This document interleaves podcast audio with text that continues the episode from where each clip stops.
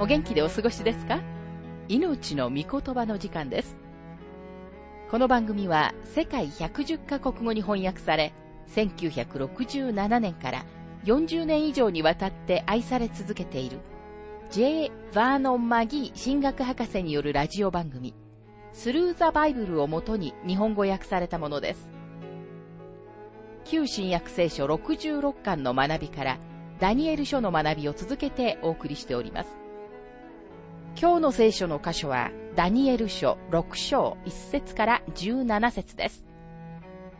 お話は、ラジオ牧師、福田博之さんです。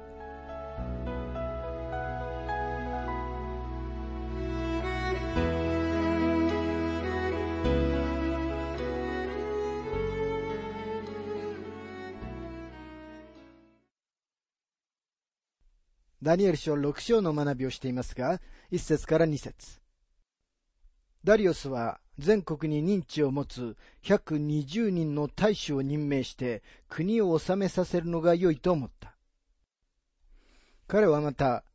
彼らの上に3人の大臣を置いたが、ダニエルはそのうちの一人であった。大使たちはこの3人に報告を出すことにして、王が損害を受けないようにした。この章が始まると、私たちはさらに歴史的に先に進みます。金の頭であるバビロン王国は今消え去りました。バビロンは世界の権力のナンバーワンの地位から取り除かれたのです。バビロンの代わりにメド・ペルシャ帝国になりました。これはネブカデネザルの夢の中で銀の腕によって示されたものでした。ダリオスとは一般の歴史に書かれているダリオス・キワクサレス2世です。しかし彼はその国を2年しか統治しませんでした。彼の後に続いたのはダリオスの姉妹であったムーンデンとペルシャ人カンビセスの息子クロスでした。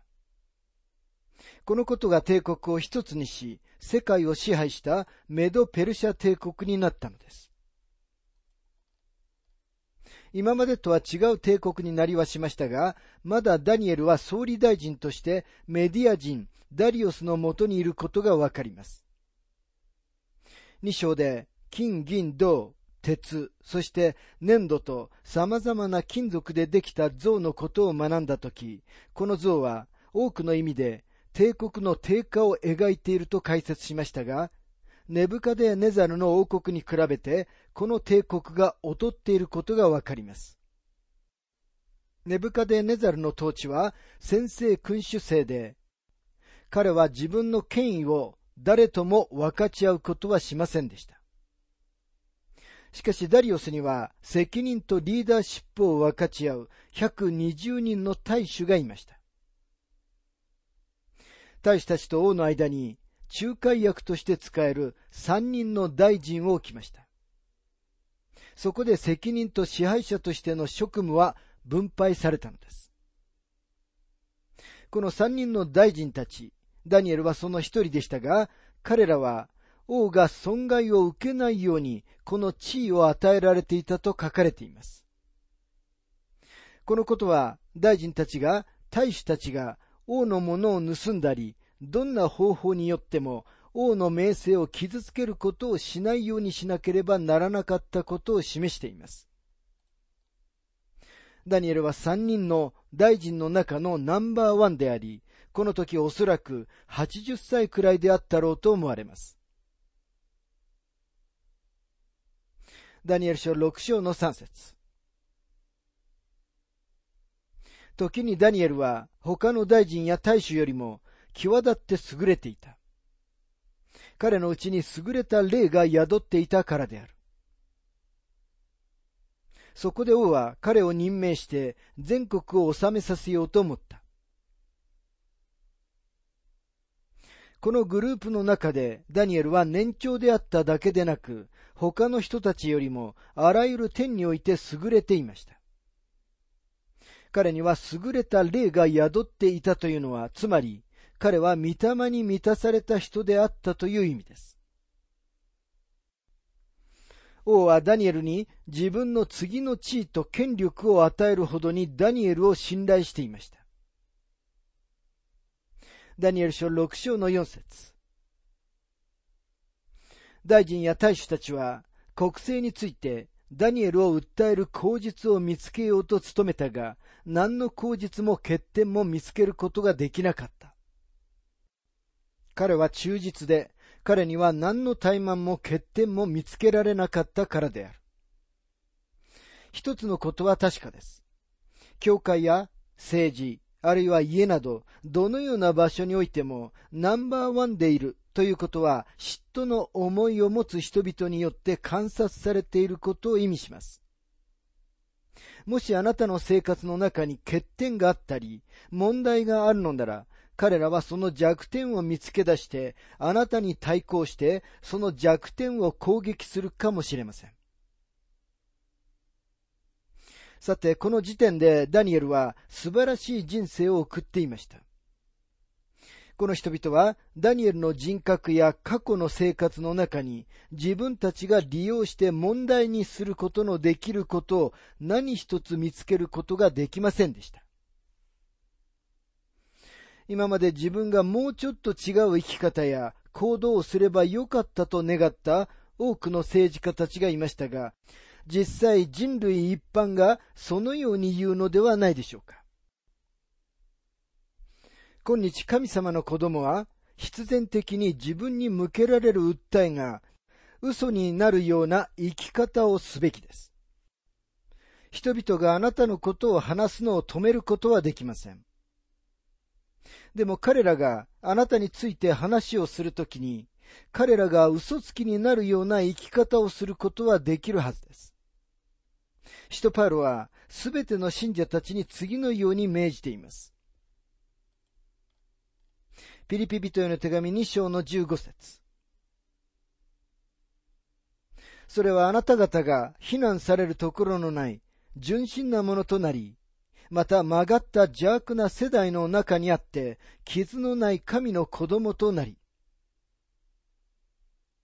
そしてパウロの個人的な証は次のようなものです。人の働き24章の16節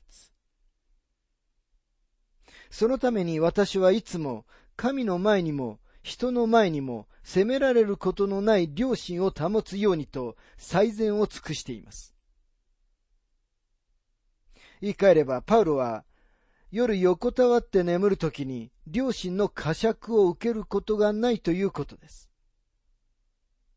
すべての信者がそのようにあるべきです。良心とは善良な人間だけが楽しむことのできるものであると言った人がいます。ダニエル書6章に戻りますが5節そこでこの人たちは言った。私たちは彼の神の立法について口実を見つけるのでなければ、このダニエルを訴えるどんな口実も見つけられない。ダニエルは他の人たちとは違っていました。神様はご自分の民を違うように作られました。最初少年奴隷としてネブカデネザルの宮廷に連れてこられたとき、ダニエルは違う食事の仕方を求めました。その時からずっとダニエルの人生は他の人たちとは違っていたのです。この人々はそのことに気づいていました。彼らは、もし私たちが彼のうちに何か間違ったことを見つけようとするのなら、彼の宗教の中に見つけなければならないと言いました。彼らが間違ったことというのは、何か彼らが王の前でダニエルを訴えることのできることを意味しています。この政治家たちが見たところでは、ダニエルの唯一の弱点は彼の宗教だったんです。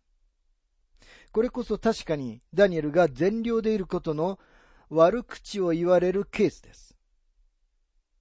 彼らはダニエルが神様に対して忠実であり、神様に頼っていることを知っていました。彼の祈りの生活はよく知られていたのです。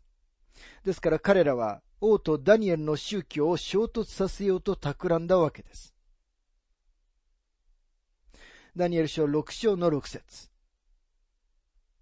それでこの大臣と大使たちは申し合わせて王のもとに来てこう言った。ダリオス王、永遠に生きられますように。国中の大臣、長官、大衆、顧問、総督は皆、王が一つの法令を制定し、禁令として実施してくださることに同意しました。すなわち、今から30日間、王よ、あなた以外にいかなる神にも人にも祈願をする者は誰でも獅子の穴に投げ込まれると。この大主たち、大臣たちとケチな政治家たちの企みはとても陰険なものでした。ダリオス王は良い人物でした。そのことは一般の歴史の中で明らかですし、ダニエル書も確かにそう暗示していると思います。でも私たちの多くも弱さを持っているように、ダリオスには弱いところがありました。それは彼のうぬぼれでした。彼はお世辞に屈服したのです。今日の悲劇の一つは、団体のリーダーが自分たちにお世辞を言い、おべっかを使ってくれるところにしか献金しない多くのクリスチャンがいることです。特に裕福な人たちがそうです。私たちは彼らが経済的にミニストリーに貢献してくれるようにと、品位を落として人々におべっかを使う必要はないというのが私の確信です。もし神様が彼らにミニストリーを支えてほしいと願われるなら、神様が人々の心に話しかけてくださるはずですと、マギー博士は述べ、次のような体験を述べています。ずいぶん前に私は、自分の敵が言うほどには悪くはなく、また私の友人たちが言うほどには良くはないということに気づきました。お世辞によって調子に乗ってしまう危険性はいつでもあります。私はよく進学校で学生たちに次のように言ったものです。君たちがどれほど惨めな牧師であっても、どのような教会にいても、主はいつでも君たちがどれほど素晴らしいかと言ってくれる誰か親愛なるご婦人を用意してくださる。彼女は君たちが世界で最悪の説教をした後でさえもやってきて、まあまあ、私は先生がドワイト・エル・ムーディの再来だと思いますわ、などと言うんだ。そのような親愛なるご婦人がそうやって君たちを励ましたいというのはありがたいことだが、そのようなご婦人たちを信じてはいけないよ。もし信じたら危険が待っているからね。まあ、お世辞には気をつけろということですね。この人々はダリオスにお世辞を言い、彼はそのお世辞に屈服しました。彼は、いや、このアイデアは素晴らしいと思いました。そこで彼は法案を作り、それは法令になりました。彼はこのようにして自分自身を神の地位に高め、彼に対してのみ祈りを捧げるべきであるということになったのです。ダニエル書6章の8節から9節王よ、今その禁令を制定し、変更されることのないように、その文書に署名し、取り消しのできないメディアとペルシャの法律のようにしてください。そこでダリオス王はその禁令の文書に署名した。ダリオスは自分の弱さに負け、今発布されたこの法令は王に署名され、取り消すことはできません。法令が可決された後は、メディアとペルシャの王自身でさえも、これを取り消すことはできないのです。このすべてのことがダニエルを窮地に陥れます。ダニエル書6章の10節ダニエルはその文書の署名がされたことを知って自分の家に帰った。彼の屋上の部屋の窓はエルサレムに向かって開いていた。彼はいつものように日に三度ひざまずき、彼の神の前に祈り、感謝していた。この新しい法律に対するダニエルの反応を見てください。彼がこの窓を開けたとき、彼は大胆なことをしたのでも、向こう水なことをしたのでもありませんでした。彼は何年もこのようにしてきたのです。彼はただ単に身を引くことをしなかっただけです。彼は窓を閉めることによって臆病で妥協的な行動をとることはしませんでした。ただ通常の祈りの生活をしただけだったのです。彼が祈るためにひざまずいたことが記録されていますが、祈る時の適切な姿勢がしばしば問題になります。しかし祈りの姿勢が重要かどうかには疑問を持っています。ビクトル・ヒューゴは、体がどのような姿勢をとっているかにかかわらず、多くの場合には、魂がひざまずいていると言いました。重要なのは人間の霊の姿勢です。でももし祈りの姿勢を選びたいのなら、ひざまつくことが良いと思います。ここで私たちの目の前にその霊が示されているからです。同時にダニエルがエルサレムに向かって祈ったことに注目してください。それがダニエルの人生の方向であって、彼はダリオスの法令によってそれを変えるつもりはありませんでした。エルサレムの宮から離れているとき、この当時の神様の民は、その方向に顔を向けて祈るべきでした。今日この地上のどの場所が他よりも優れているということは一切ありません。ヨハネの福音書において、主イエスは次のように言われました。ヨハネ4章の21節私の言うことを信じなさい。あなた方が父を礼拝するのは、この山でもなく、エルサレムでもない、そういう時が来ます。同じくヨハネ4章の24節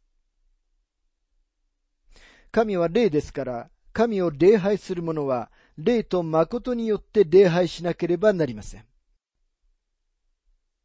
ダニエル書6章の11節するとこの者たちは申し合わせてやってきて、ダニエルが神に祈願し、愛願しているのを見た。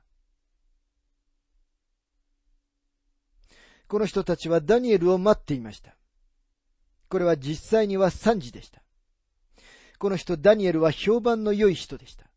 そして彼らはダニエルが自分の確信を放棄することはないだろうと思っていたのです。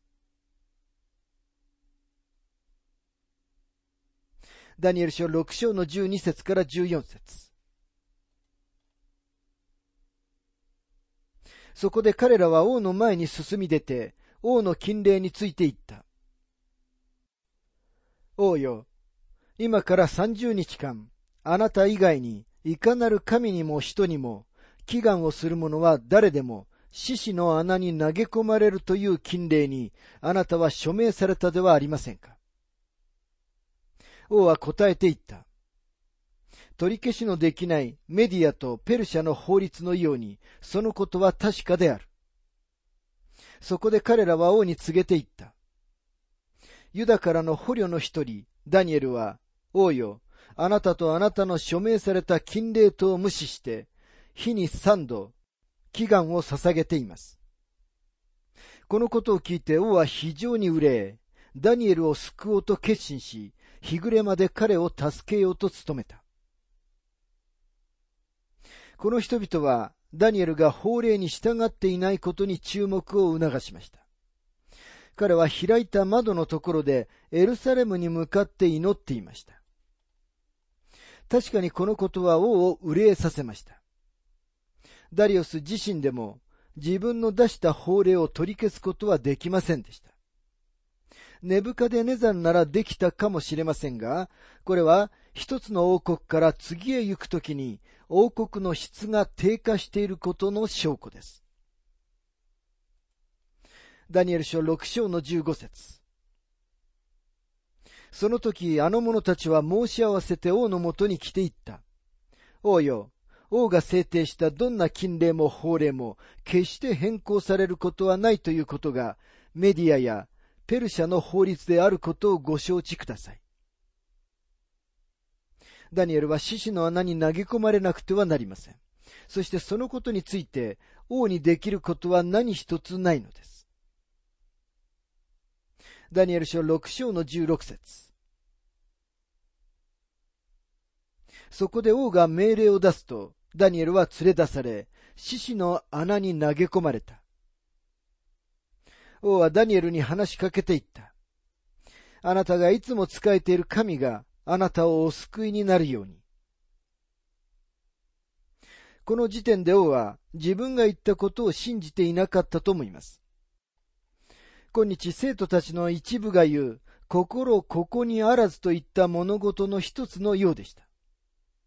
他の人にはああ、主があなたの面倒を見てくださいますよ、と言いますが、もし自分が同じ窮地に陥ったなら、なかなかそのように主を信頼することはありません。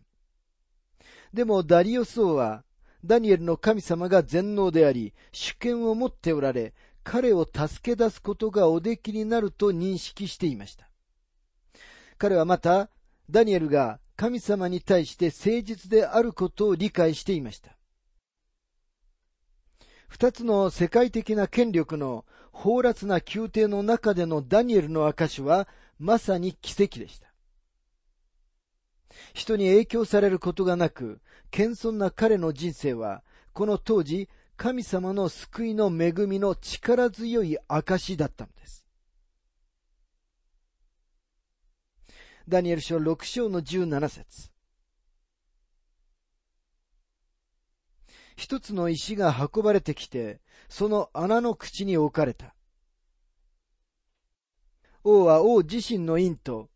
鬼人たちの印でそれを封印し、ダニエルについての処置が変えられないようにした。彼らは獅子の穴の口に石を置き、そしてダニエルはそこの下で一晩を過ごしました。その獅子たちは荒々しい野生の猛獣でした。でもダニエルはその穴の中でぐっすり眠ったと思います。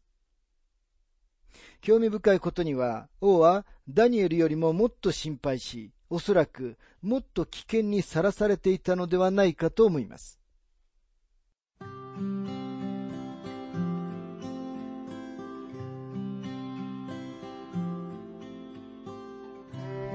命の御言葉お楽しみいただけましたでしょうか？今回は、獅子の穴でのダニエルというテーマで、ダニエル書6章1節から17節をお届けしました。お話は、ラジオ牧師、福田博之さんでした。なお、番組では、あなたからのご意見、ご感想、また聖書に関するご質問をお待ちしております。お便りの宛先は、郵便番号592-8345大阪府堺市浜寺昭和町4-462浜寺聖書協会命の御言葉の係。メールアドレスは全部小文字で ttb.hbc.gmail.com または浜寺アット浜寺バイブル .jp hamadera.bible.jp です。どうぞお気軽にお便りをお寄せください。それでは次回までごきげんよう。